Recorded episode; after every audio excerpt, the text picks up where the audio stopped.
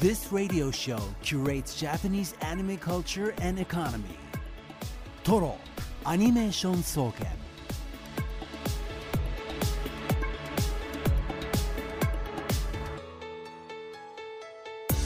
ラジオをお聞きの全国のアニメファンの皆さんこんばんは静岡市駿河区トロにあるトロアニメーション総研今夜の当直研究員青木隆太です同じく当直研究員の渋谷香音ですそしてトロアニメーション総研首席研究員はこの方ですえー、こんばんは、えー、今日はですね日比谷ミッドタウンの中にある会議室におります、えー、アニメ評論家の藤津亮太です、えー、今日は藤津さん先週に引き続き東京国際映画祭に出席のためリモートでの出演です。はい、はい、いや恋しいですね。ねもう2週連続行ってませんから ね、はい。この後もお仕事があるんですって？この後あります。あの鏡の古城上映後に原敬一監督とトークをやります。はい、えもうなんかヤフーニュースに藤津さんの写真がたくさん上がってるとか上がってないとか。あのこの時期猛烈に写真撮られるんですよ。いろんな人と並んで、うん、年1回そうするとねあの特に外国の人とか今回混じってるんで、はいはい、俺ちっちゃいなってなるんですよ結構。あのアニメキャラの身長対比表みたいな感じになってて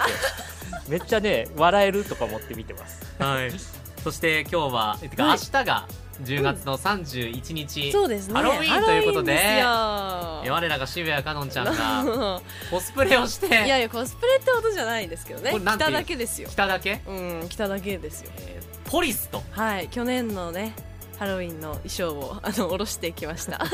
ちょっとどんな衣装か自分で説明していただいていいですか？どんな衣装、はい、どんな衣装？帽子もあるんでちゃんとかぶってくださいよ、ね、なんでなんで帽子がありましてでなんかこれはちょっとアメリカの方なのかな？日本の警察ってよりはアメリカなの警察の衣装でスカートでなんかすごいスカートが短いです。若いよ。でもでも去年これ着てそのハロウィンねあのパーティーみたいなしたんですけど、はい、去年は19なわけですよまだ、はいはいはい、今年20でこれ着てるわけですよ、はい、なんかそれの違い結構大きくて自分の中で。ちょっと今ダメージがでかいあれ羞恥心が芽生えてる。そうそうそうですそうです。コスプレポリスに羞恥心が。みたいなはい、というわけで。いやいやまあそれなそれなね40歳ぐらいまでいきます。いいよかったね。あと20年いけるじゃん。あと20年いけるか。ちょっと毎年ねいろんな 仮装したいと思います。はい、私もコスプレする予定だったんですが、ちょっとね、衣装が間に合わず。なんかかぼちゃの仮装とかしてくると思った ね、ちょっとごめんなさい、衣装間に合わず、僕はあの、ゆるキャンの、うん、えー、島凛の焚き火講座っていう、うん、まあ、あの原作本編でも描かれてた。焚き火の仕方の T シャツを着てます。貴様ら全員まとめて刀のサビにしてやるぜって書いてますけど。そうそうそうこれこれも本編で出てくる。本編で出てくるそう。ああそうなんだ。そうなんです。あのやっぱりちょっと僕はもうアニメグッズ身につけるので限界でした、はい、27歳。すみません。さあ、えー、トロアニメ調査権毎週アニメについていろいろな角度から分析したトロアニレポート作成のため今夜も皆さんから情報を集めています。今夜ものトロアニレポートテーマ発表しましょう。こちらです。表彰アニメキャラに〇〇賞です11月3日文化の日ということで文化勲章ではありませんが功績のあったアニメキャラを皆さんが考えた賞で表彰してあげましょう。何賞でどうしてこの賞に功績があったのかを考えてレポートお願いします。はい。レポートは X メールでお願いします。番組 X 旧 Twitter は「ハッシュタグカタカナでトロアニ」でつぶやいてください。メールはトロアニアットマークディジ SBS.com DOROANI アットマーク DIGISBS.com でお待ちしています。ラジオネーム静岡県からチャンスはピンチさん。素晴らしいニュースが舞い込んでまいりました。本日我らが宇宙の歌姫ミン・リンメイさんが2011年新宇宙統合政府平和賞に選ばれたと政府発表がされました ゼントラーディ軍とメルトランディ軍の全面衝突により滅亡の危機に瀕した我ら人類を歌の力で救ったことが決め手になったということです何万年前よりプロカルチャープロトカルチャーで歌われてきた流行歌「愛覚えていますか?」を復活させ、歌という文化の力で平和をもたらしたことで民明さんの文化功労賞の授与も政府は検討しているとの報もあり決まればダブル受賞という史上初の快挙となります。このニュースを民明さんの歌に大きな影響を受けて統合軍の味方になるという判断をされたゼントラーディ軍元艦長であったブリタイ艦長にコメントを求めたところヤック・デカルチャーと語ったのみで口をつぐんでしまいました。コメンテーターの藤津亮太さんこのニュースどのように思われますでしょうか？全任せ。いやあの非常に素晴らしい設定のショーだと思います。あのそもそもマクロスってちょっとへちょっとへんてこな設定というかあれが立て付けになってるところがあって、えー、あそこに書かれてるのはマクロス世界で作られたフィクションだって言ってるんですね川森さんは。ほうほうほうで「愛覚えていますか?」はその東方あのあれですね、えー、終戦記念劇映画なんだと。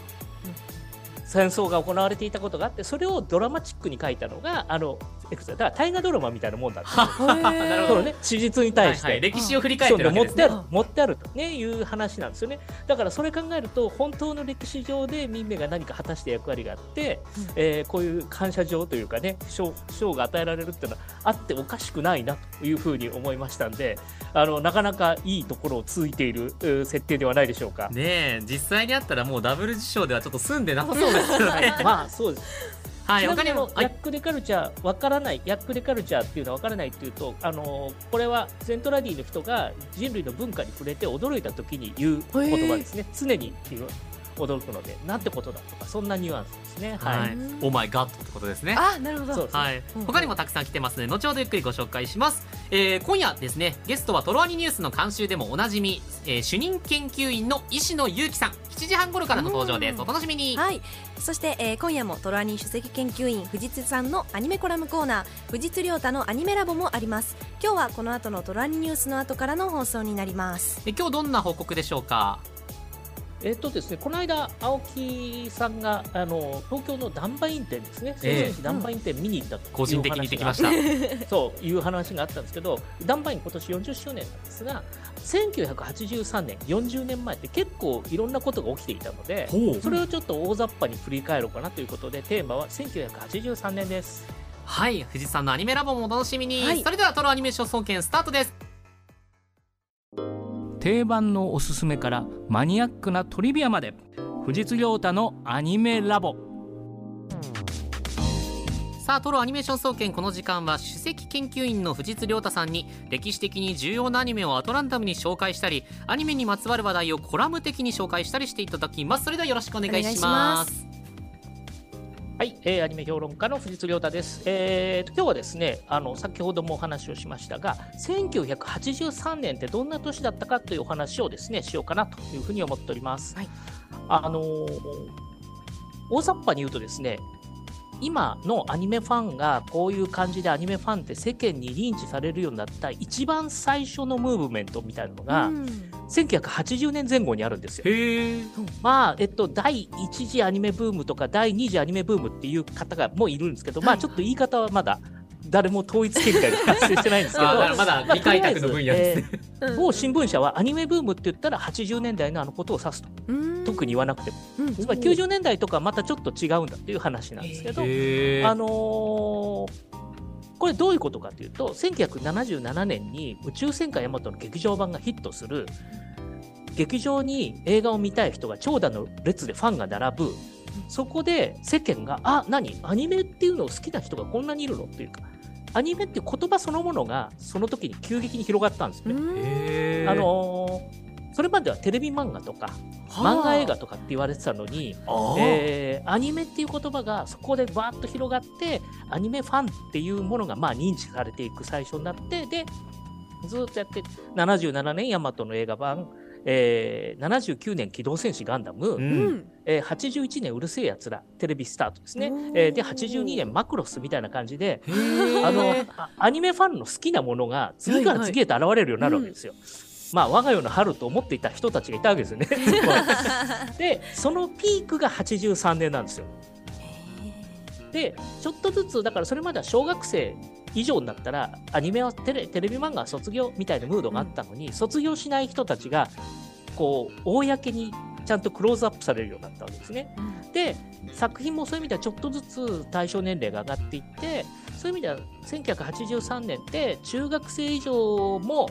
楽しめるようにこう美形キャラが出てきたり恋愛要素があったり戦争もちょっとハードなテイストだったりっていうようなのが一番増えた時期なんですね83年は。で具体的にどんなアニメやってたかっていうと、まあ、聖戦士ダンバインはその通りなんですけど、うん、えー、装甲騎兵ボトムズですよね。えー、それから、えっと、クリーミーマミ魔法の天使クリーミーマミっていう魔法少女ものスタジオピエロが初めて作ってこれも魔法少女の歴史では転換点になっていきたくなんですけどあのクリーミーマミとかあるいは未来警察浦島とかあそういうのがですねまあドドッと出て、まあ、テレビアニメを賑わしていた。うん、で、えー、映画の方では90 83年の3月の春アニメがめっちゃ話題作が揃っていて。激アツ安彦義和さんの「クラッシャー・ジョー」があってで超話題作を送り出していた角川映画がアニメを作りますよって言って「現場大戦」っていうのを作ってで、えー、それからまあ70年代からヒットしていた「宇宙戦艦ヤマト」の完結編がある、うんうん、この3本がこう並んで競ったんですよね。今もね春アニメって言えば、まあ、割と盛り上がる、ね、時期ですけれども、はい、当時もそうだったんですね。そう、まあ、劇場対策がそれだけ並ぶってことはなかなかなかったんですねで、えー、クラッシュ上なんかはそのテレビシリーズがあるわけじゃないからオリジナルというか原作小説シリーズをもとに映画を作りますっていうやつだったのでで本格的 SF アクションということで、まあ、すごい期待が高まったんですよね。みたいな形ですごくファンがまあ盛り上がっていたのが83年ですね。でちなみにこのブーム84年いっぱいで終わります。えー、ええ？じゃあ40周年ものが出てくるのはもう再来年以降ししばらくないかもぐらいの勢いですか？まあまあ作品はねそのものはありますけど、うん、熱気的なものはやっぱ83年がピークで、えー、84年の秋には、うんロボットアニメとそれからラブコメ作品っていうその要はティーンエイジャー以上に人気があった作品がぐっとテレビで減って、うん、アニメージュでなんでこんなにこの秋からそれまで人気があったやつが減ってるのっていう特集が組まれたんだね。えー、下火だったんだ。簡単に簡単に言うと、簡単に言うと、えー、マクロス以降にマクロスに並ぶヒット作が出なかった。ロボットアニメは。具体的に言うとヒット作はこの場合は人気じゃなくて、人気とか面白さじゃなくて、プラモか玩具が売れるやつってことですね。うん、が現れなかった。うん、で、ラブコメは期待された視聴率がそれほど取れなかったんで、で、テレビ局やスポンサーが、いや、やっぱり、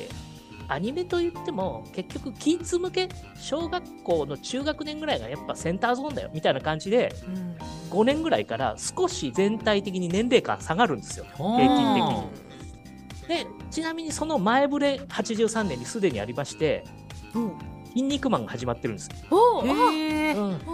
そっか筋コレとかもジャンプアニメはそうジャンプアニメは80えー、っと80年かな？81年かな？えっとドクタースランプあられちゃんがスタートして、うん、前回の「んちゃ」でおなじみの、うんうん、えー、あられちゃんが登場してこれが爆発的ヒットしてジャンプアニメはそこから割と定期的にずっと作られていくようになるんですけどでそっちアンパイメってやっぱり基本的には小学生男子に割と集中してるやつなんで、はいはい、なんで83年のピーク84年に終わるよっていう流れとそれから83年ピークが過ぎた後に一つのトレンドになっていくジャンプアニメっていうのがこう入れ替わるっていう感じになってるんですよね。じゃあ歴史の転換点的なところなんですね。そうなんです。83年って割とそういうところがあってまあ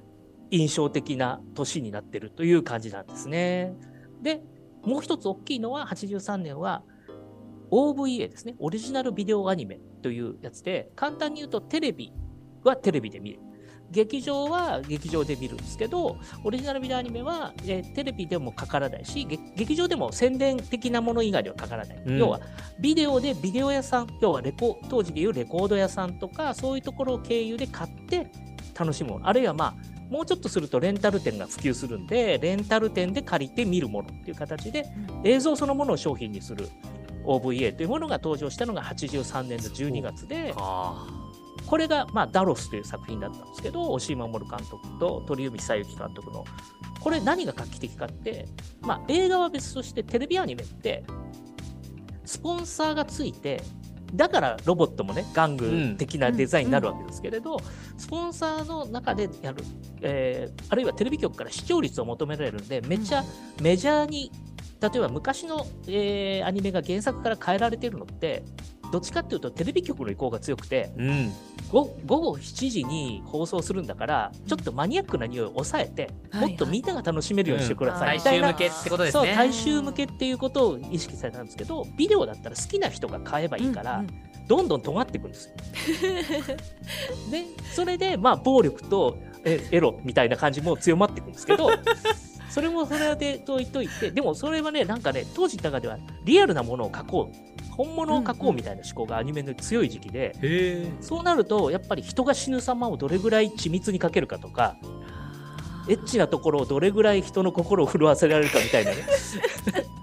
感じになっていくわけですよ。うんうんうんまあまあ、なんで、あの、アダルト的なアニメもこの頃からだんだん増えてるんですけど、まあそういうの、ビデオだったらできるよねってなってくるんですよね。で、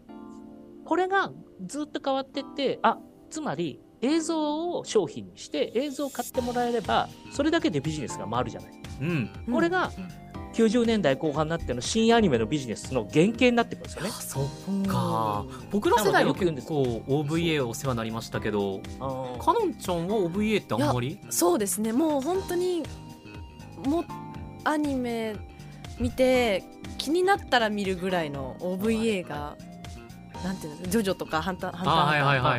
い、いろいろそうですね。なんかコアな人が見るみたいなイメージでした。すごい。そうですね。うん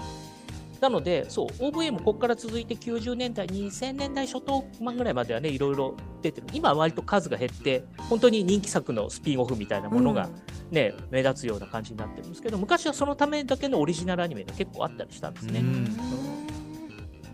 というようなことで、このなんで83年はそのブームのピークであり、次に来るそのリセットとテレビアニメが、えー、なんて言うんでしょう中身が変化していくことの兆しでありかつ、新アニメにつながるアニメを中心にした映像ビジネスの始まりの年ということなんですね。すごい、うん、忙しい1年ですね。忙しい。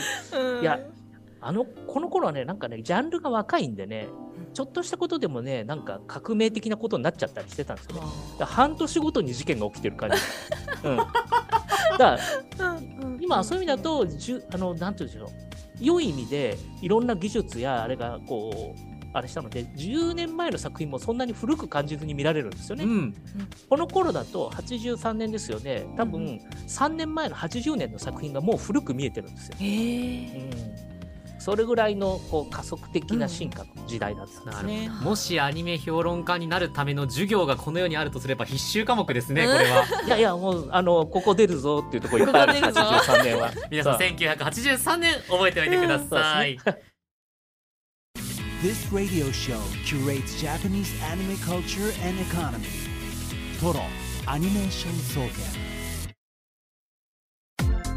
さあここはではトロアニニュースの監修でおなじみトロアニメーション総研主任研究員の石野裕樹さん登場です。こんばんは。こんばんは。お願いします。お久しぶりです。ねえ何ヶ月ぶりですか？わかんない。えどんくらいですか？いやもう三ヶ月とかは経ってるんじゃないですか、季節は変わりました変わりました。石野さんそんな髪型でしたっけ？っていう先月かな？先月の末ぐらいにドレッドにして、ドレッドヘア、ドレッドヘアびっくり。そうなんくり、うん、しかも石野さんはスタジオにいるのに藤津さんはいないっていう。藤津さん会いたかったですよ。ね久々だったのに、ね、残念です。ちょっといろいろお話しさせていただきたかったんですけど、はい。今日は何の話でしょう？今日僕えっ、ー、と実は夏アニメの劇中歌をちょっと制作したので。すごい。さすがですよ。さすが。本職の本職。そうです。アニメを語る方じゃないんですニュース書いてる方じゃないんです。かのんちゃんは多分僕のこと昼間から もう何十本もアニメ見てる 働かないおじさんだと思ってたと思うんですよ。そうです。ただ、ま、そうですじゃない。いや8.8割ぐらい合ってるんですけど。合ってるんだ。合ってますけど。今期何本見てるんでしたっけ今期ですか今期32本見てます まあ、僕より見てるもんね。すごいな。いやもうそそんな感じであのたまにはちょっと仕事をしてるということで、アーティスト業の方で、ね。まああのはい、そのお話をさせていただこうかなと思うんですけど、あの夏アニメで第一クールが放送されてた「 SYNDUALITY Noir」っていう、まあアニメのその劇中歌をちょっと担当させてもらったんですけど、はい、最初にこれお話いただいたのが2021年の10月ぐらいだったんですね。だからもう2年、うん、めっちゃ前。前。なんですかめちゃくちゃ前なんですよ、うんうん、でまあその作家事務所の方からアニメの劇中歌の歌詞のお誘い来てるんですけどやれます？って言われて、うん、あぜひぜひっていう話をしたら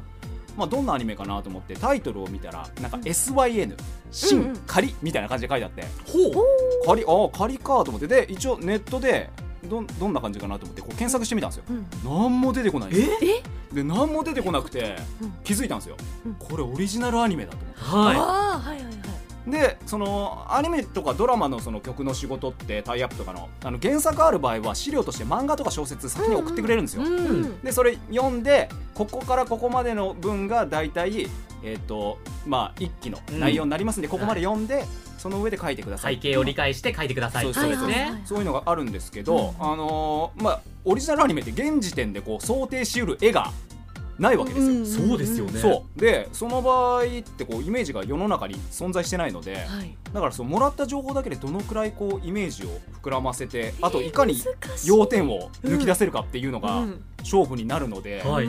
であのそうこうしてるうちに何日か後に資料がダーッと送られてきて、はいはいはい、いやすごい多かったんですよ資料が、まずなんか設定資料来ました、はいはい、なんかあの世界観とか背景イメージであとキャラクターデザインとそのキャラクターの詳細ですね、うん、こういうキャラクターですよみたいな、であと各話構成。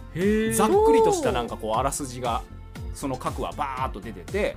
であとワンクール分の脚本も来てたんですもう詳細にここで誰がしゃべるっていうのがもう出てるやつですね、うん、なんかラップがついててあのタイムラップが、うん、でそれで僕が担当したのが8話だったんですけど、うん、その8話に関しては絵コンテがもう完全に仕上がってたんですよ、その時点で。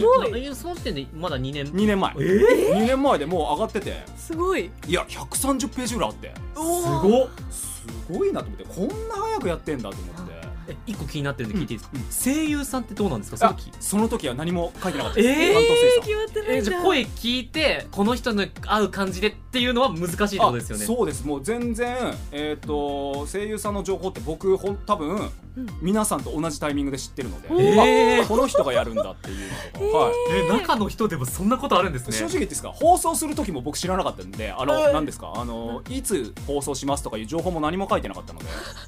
でタイトルも変わってますしあの、はい、SYN しか書いてなかった、 SYNDUALITY Noir になったんだと、はい確かに。その後に DUALITY Noir がついてるんですよね。そうそうそうそう。あこれかこれかっていうそういう状態だったので僕もなんか来期やるアニメのこの YouTube のね動画のやつ見てたら、はい。出てて知ったんですけど、うん、でまあその130ページぐらいのこのなんですかね絵コンテがわーっときて、うん、でこれアニメオタクの佐賀なんですけどやっぱ制作スタッフ気になっちゃうんですよ。内容よりもまず、えー、はい、で気になっちゃってこうあ制作は8ビットさんがやるのねっていうので、うんうん、で原案脚本鴨志田はじめさんって書いてあって、うん、これあの青春豚野郎シリーズの原作者の方ですね。でああいいね鴨志田はじめさんかと思って、で監督は山本裕介さん。山本裕介さん。ほう。ほう。山本裕介さんって僕のアニメ視聴歴の原点的なもう殿堂入り作品といっても過言ではない、NHK にようこそっていうアニメを監督されてた方で 俺マジでこのアニメ好きで。今期32本見てる人の原点は NHK にあるんですか。NHK にようこそっていうアニメ。もうそうもうあれですよ。もう全然働かないニートの佐藤ってやつが主人公なんですけど、大学を引きこもりでなんか行かなくなっちゃったっていう、もう俺大好きでそれが。もういまだにたまに見返すんですけど、で他にも山のすすめとか推しが武道館行ってくれたらしいけど、僕がめちゃくちゃ好きなアニメを監督されてる方で。すごい。もうがぜんやる気出ちゃいますよね。すごいですね。でこれコンペだったんですよ。だからあの僕のとこに決め打ちできたわけじゃなくてそのいい歌詞いい曲書いたやつが優勝みたいな。使われるっていうやつだったんですけど、うんうんうん、で絶対他の作家の人よりも俺の方が山本裕介イズム分かってる 自信があったんですよ。俺の原点なめんなよっつって。絶対お前らふざけんなよと。俺の方が分かってるからと見えないライバル相手に。そうそうそうそう。でもうこれ絶対100%通せるってもう思ってでまあむしろ今までのこのアニメ視聴歴をかけて制作に臨んだわけなんですけど。でまずその各話構成ざーっと読んで、はい、脚本読んでいくわけですあ、うん、このキャラクターはこういう喋り方するキャラクターなんだっていうのとかをこう見てって、うんうん、でシンデュアリティノワールってお二人ご覧になりました？いや僕ご覧になってないですよ。そうですよね。そうですよね、しかも 夏アニメ紹介の時にメールご紹介できてない気がするそうなんですよね。僕もね夏アニメ会聞いてたんですけどあれ名前出ねえなっていう。でもでもでも一個いいですか、はい、X の方で、勝俣聡さん、はい、シンデュアリティノワールの劇中歌？もしかして青山渚さんが歌ったあの曲か？ってツイートしてるんですよ。そうそうそうその通りです。まさにその歌やってる方がいた。だから信じやりながらご覧になってない。方のためにどんな話かってい。うと、うんうん、なんか文明崩壊後の世界でなんかドリフターって呼ばれるなんかこう冒険者の人たちがいるんですね、うん、でその人たちは何をやってるかっていうと都市運営に欠かせないなんかエネルギー源。栄養結晶っていうなんかエネルギー源をその荒野に採取しに行くっていうやつなんですけど。でその冒険者の人たちはなんかこうコフィンっていうマシンに乗るんですね。でマシンに乗ってその採掘を行ったりなんかその文明崩壊後に出現してきたなんかモンスター。モンスターと戦ったりしてるわけですよ。エンダースっていうんですけど、うん、でその冒険者たちが乗るそのマシン。コフィンはまあ、アンドロイドと契約して一緒に乗ることで最大の力を発揮できる。ほう。そういうやつなんですけど。であの人とアンドロイドが手を取り合って一つになる必要があるっていうそんなボーイミーツガールなまあ男と男で組んでる人もいますけど、はいはいはい、内容なんですけどでまああの僕が担当したのは2話から登場するシエルっていうそのメイガスアンドロイドが歌を披露する8話のライブシーンで使われた曲だったんですけど、でこのシエルなんか歌が好きっていう設定ででその2話から登場してしてきたんですけどナイトクラブ的なとこでなんかこう歌ってたんですね最初。でその主人公のカナタっていうやつに励まされたのをきっかけに夢を持つようになるわけです。たくさんの人に聞いてほしいっていう、うんうん、でそしてカナタに惹かれるようになったわけですけどこのシエルが、はい、ただねシエルは、はい、とある目的で、はい、カナタのもとに潜入を命じられたスパイだったんですね 負けヒロインとかそっちじゃなくて。スパイだったんですよ。スパイだったんだ。ただその彼方への思いとかスパイとしての任務とかその夢への憧れとかいろんなものがこうごっちゃになって、うん、その感情の中で揺れ動くシエルのパッションがもう爆発するのがこの8話なんですよ。さあめっちゃいいとこじゃないですか、はい、というわけでこうどうやって歌詞を書いていったかっていう話なんですけど、はい、まず脚本構成読んでキーワード拾いました、うん、このキーワードをどこに配置するかっていうのを先に決めていきますであとはシエルのこう揺れてる気持ちをどういうふうに表現できるかなっていうとことあとは作品を象徴するようなタイトルをつけなきゃいけないなっていうのでこの3つでやったんですけどまず書き出しどうしようかなと思って。で絵コンテ見てったら8話が水着会だったんですよ。えー、えあそうなんですか？あそうなんだと山本泉に水着があるあまあそうですね。はい。水着会もあるんじゃないですかね。ただあのその回は絵コンテあの山本裕介さんやってなかった。です やってなかったです、はい、はい、でやってなくて。でまあそのリゾート施設のプールのようなステージでシエルが歌うっていう。でまあ周りの大歓声が、うん、わーみたいになるみたいな回だったので、うん、じゃあまず水の描写から始めようと思って。おでまあその水面に乱反射した気持ちは揺れてオーバーフローみたいな感じ から書いてったんですけど。うわ恥ずかしくなっちゃった自分で言ってて。恥ずかしい。すげえと思って。あそうやって、うん。で一行ができるんだ。そう。ですねなんかこう水面、まあ、水から始まってる描描、まあ、プールだったので水から始めて、はい、なんかこう揺れるまあ波かな？いや違うな。乱反射だなっていう。ちょっと待って水着界からそんなワード拾えるんですか？いやいやもうもう煩悩の塊じゃないんですか？そこは。確かにねあの水着のとても素敵なシーンもたくさんえー、いろんなキャラが水着になるんで一気に。はい。でまあそんな感じで進めていきましてまあ絵コンテ見ながらシエルが動いてる絵を想像しながら描いていくわけですけど、まあねやっぱね今までアイドルアニメ腐るほど見てきたんで、うん、シエルが僕の頭の中でぬるぬる動くわけですよ。すげえ。絵コンテでも。シエル動いてる頭の中でもうこうシエルあ歌ってるねっていうので。でまあ最終的にこうタイトルいろいろ候補考えたんですけど、うん、そのシンギュアリティノワールって人とアンドロイドって似てるけど、うん、でもやっぱり違うよねっていう、そのディスコミュニケーションの部分とでも分かり合いたいっていう感情が作品の肝のようなところに僕は感じたので、うん、えっ、と「UN ない」まああなたと私なんですけど「かっこ A」をつけたんですね、はい、愛の前に、うん、AI, AI、うん、ちょっと狙いすぎかなと思ったんですけど あの先方があすごくいいですっていうアンドロイドの部分を表現したんですね、はい、そうなんですよ。あのわたあなたと私だけど、あの普通の人間の私ではないっていうところを表現したいなと思ってこういうタイトルにしたんですけど、でまああの僕が書いたやつでちょっと気に入ってるフレーズまあアニメでは流れてなかったんですけど、はい、あアニメだと本編がフルサイズでは流れなかったんですね。ワンコーラスぐらいですかね。ワンコーラス弱ぐらい流れてたんですけど、僕がすごく書いてて気に入ったところは、ただの電気信号なんかじゃないっていうところが かのんちゃん？え？いいですか？自分で言っててすごいポーってなっちゃったんだけどあるんですけどこれ、はい、まあ、大サビのとこに、なんか人間のこの感情ってもともとなんか電気信号だってなんか言われてるんですけど、そのなんかこう好きとかそういうのをね電気信号って言われたら元も子もないじゃないですか、だからこうただの電気信号なんかじゃないっていうのをこう AI に言ってもらいたいなっていうのがあってこういうフレーズを作ったんですけどでまああの2021年の12月ぐらいにこれでいきますっていう OK が出て、はい、いつ放送されるのかなって思ってたんですけどまさか2年後だとは思わなかったんですけど。遠いよ、はい、でもね本当アニメって本当作るの時間かかるんだなっていう改めて思いましたね。でやっぱ改めて作ってくれてるこういうクリエイターの皆さんに本当に頭が下がる思いを。だって僕なんて2か月ぐらいしかその制作携わってないですから曲って。何回か帰ってきたのとか仮歌を聞いてあちょっと歌詞修正しますねっていうのとかをやっただけなのでまあというわけでですねシンデュアリティのある1月から第2クールもスタートしますので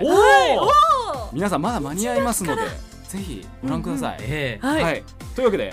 えー、我々私、えー、石野が夏アニメ劇中歌を制作した話を今日させていただきました。はい。ありがとうございます。このコーナー藤津さんがまだ一言も話してない。藤津さん。すみません。すごい面白かったんで、はい、あれなんですけど一個多分早いのは、はい、今前話納品って言われてることが多くて、ね、えーと、放送までに、まあ、できるだけ作ってる。だから前よりもあのなんて言うんでしょう、えー、かなり前倒しで作るのが当たり前になってるんですよねこの何年かちょっとアニメの制作本数が多い多いって言われててもその15年とかに比べてちょっと減ってたのは、はい、それが起き始めて要は表に出ないけど現場は忙しいっていうケースがすごい増えてる。まあ、っていうで多分それもあって、うん、えコンテとかの作業かなり前倒してたんじゃないのかな。そういう話と。あともう一個、ねはい、シンギュアリティはメディアミックス企画なので、あのゲームサイドと世界観を共有してるはずなんですよね。だから多分だ。から世界観の説明はめっちゃゲームを作るためにも作られてるんで多分手厚いんですよね。なるほど、そう。というのはでも僕はそれ2年後のねい。ろんな記事読んで、はい、あメディアミックス企画かって思ってるから 分かる話で。2年前にそれだけもらっても分からないですよね。いやでも本当に他のやつとかもキャラさんやったことあるんですけどここまでちゃんと資料が来たの初めてぐらい、はい、すごくあの力が入ってるなっていうのは感じましたね。はい、そうだこれバンダイ作品あそうですバンダムのはいそうだそうだ思い出しました。はい。えー、この時間はトラアニメーション総研主任研究員石野裕樹さんでした。石野さん引き続き番組に参加してもらいますのでよろしくお願いいたします。はいお願いします。この後は皆さんからのメッセージです。This radio show curates Japanese anime culture and economy. Toro Animation Soken. 今日のレポートテーマ表彰アニメキャラにまるまる賞です。皆さんからのレポート紹介していきます、はい、静岡市から黙々駅長さん。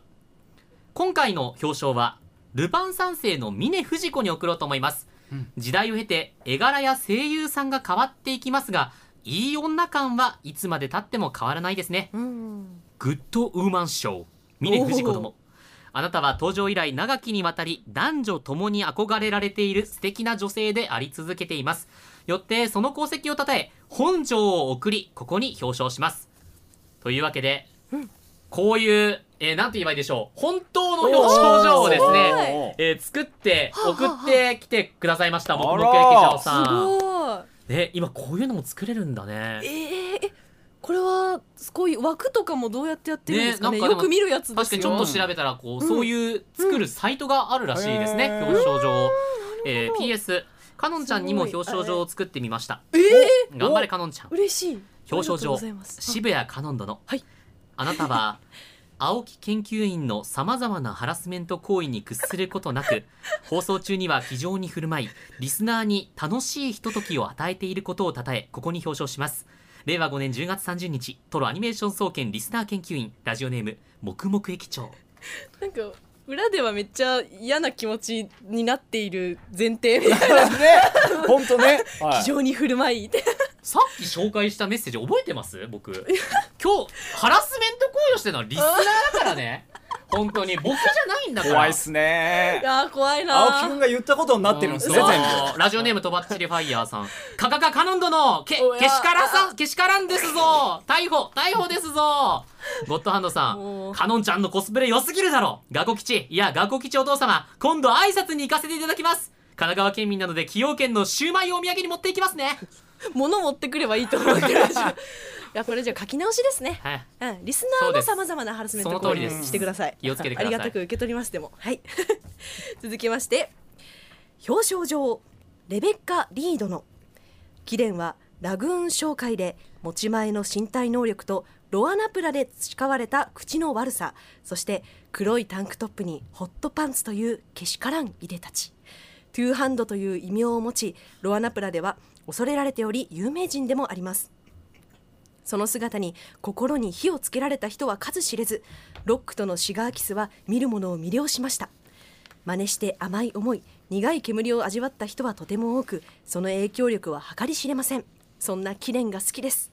この思いを伝えるとともにキレンの大きな大きな功績と大きな大きな犯罪被害をここに訴えながら称します。令和5年10月30日米粉小麦粉片栗粉。一番大きな粒子は小麦粉好調とばっちりファイヤー。やれてんな。最後最後試されてるよね。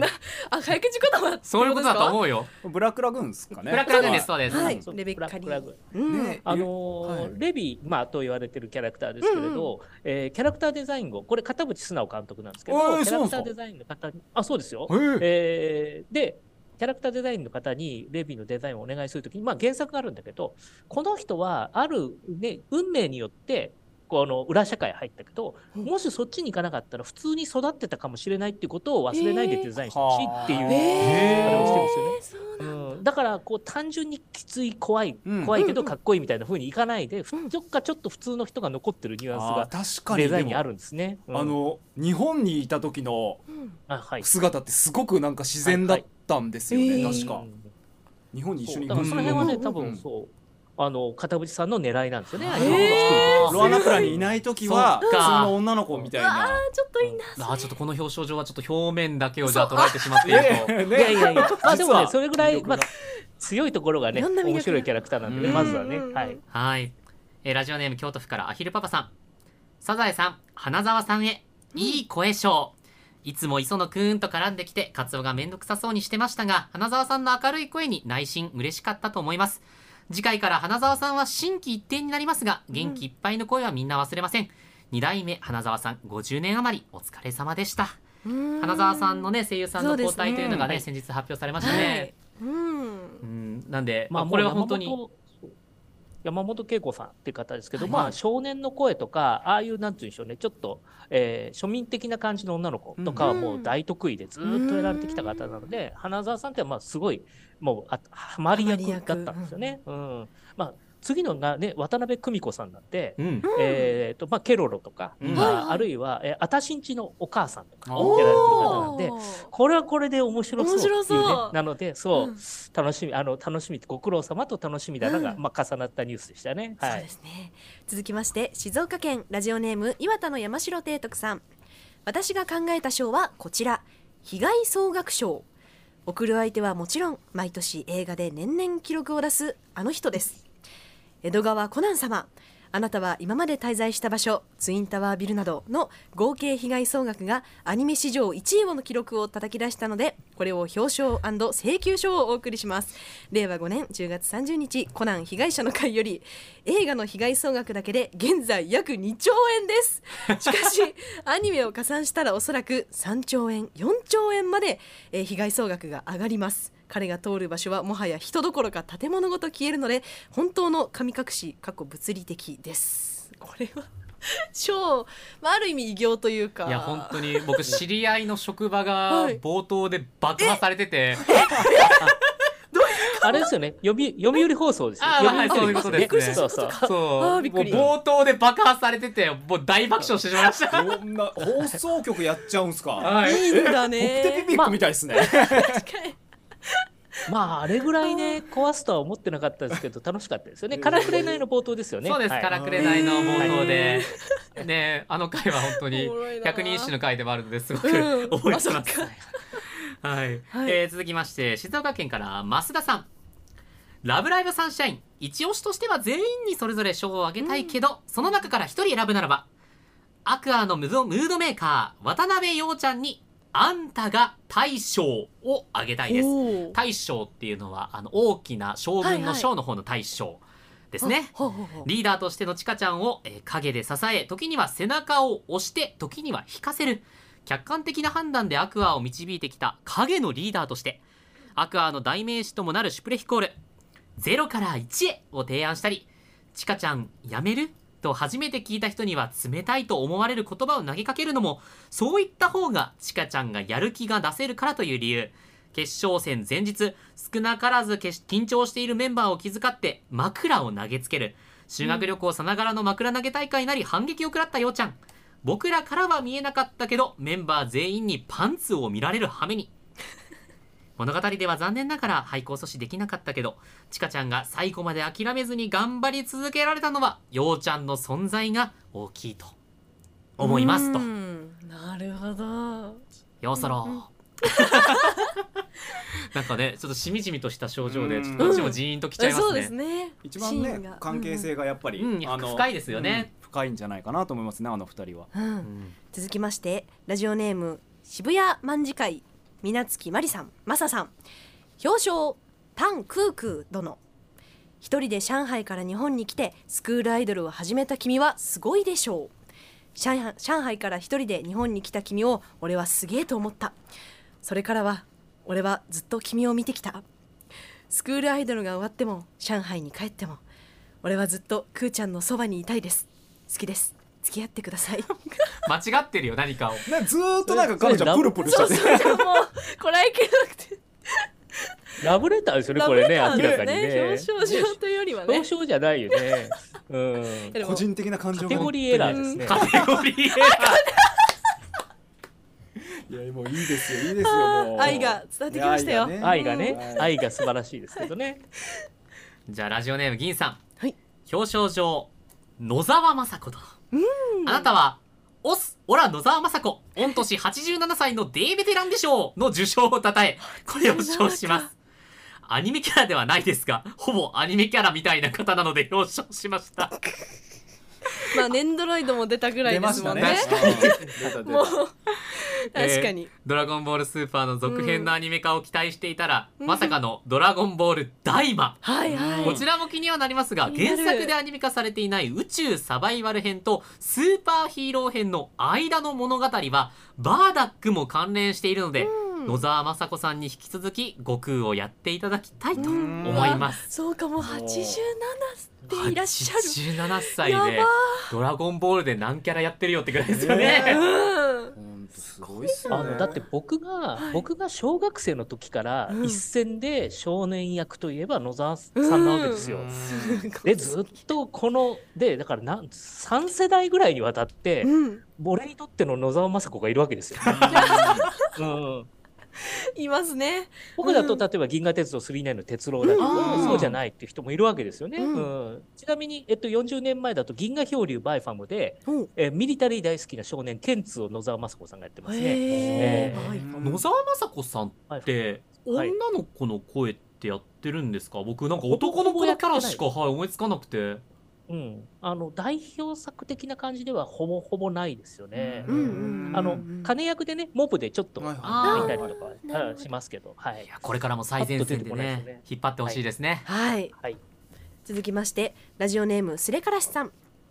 現代社会では衣食住において恩恵を受けている方が多いですが今も昔も十分ではない環境で苦労している若コーもいらっしゃると聞きます。今回注目したいのがそのうちの一人セーラ・クルーさん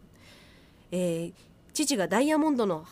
採掘事業を手掛けていると聞いて民賃女学院では特別寄宿生として VIP 待遇だったのにもかかわらず父親が、えー、亡くなり入金が滞ると聞くと手のひらを返したかのように屋根裏部屋に押し込みメイドという役を与えていじめ三昧。ひどい仕打ちを受けながらも同じメイドのベッキーやお使いで街に出た時に知り合ったピーターの慰めもあり両親を亡くし心情に浸る暇もない。浸る暇もないながらもけなげに仕事を務める姿は見ていて誇らしく思います。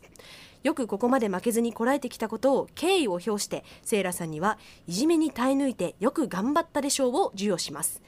副賞としてミンチン先生にお尻ペンペン券100回分を差し上げます。それはどうなんですか？ミンチン先生にお尻100回券は嬉しいんですか？嬉しいのかな？いや嬉しいというかまあいやいじめられてたんでね。あの仕返ししてもいいですよっていうことですよ、ね、なるほど、これはプリンセスセーラという作品からの出展でした。そうですね。小公小公女セーラですね、あ小公、うん小公女セーラという作アニメのあの主人公ですね。えー、ど。なるほどね、えー、ラジオネーム布袋屋さん。表彰状銀玉沖田総吾様。貴殿はアニメ銀玉にて鈴村健一氏の声を当てられたがゆえに私の元嫁の精神安定に努め一時的ではありましたが 初代我が家族に平穏と平和を与えたことを感謝するとともに今後の貴殿の活躍を込めここに感謝状を差し上げたいと思います、えー、以下えー、ガコ吉さんとモンストでフレンドになった話をたくさん書かれておりますがここは、えー、省略させていただきます。よかったですね。はい、はい、あの ねあの父がガコ吉がね言ってました。した仕方ないな。って言って。やってやるか。ちょっとまんざらでもなさそうな顔でフレンド追加してましたので、はい、今後とも。はい。よろしくお願いいたします。はい、えー、皆さんからたくさんのレポートありがとうございました今回の SBS ラジオトロアニメーション総研いかがだったでしょうか？トロアニは静岡県の SBS ラジオで毎週月曜夜7時から生放送でお送りしています。ぜひこちらもお聴きください。SBS ラジオトロアニメーション総研パーソナリティ青木龍太でした。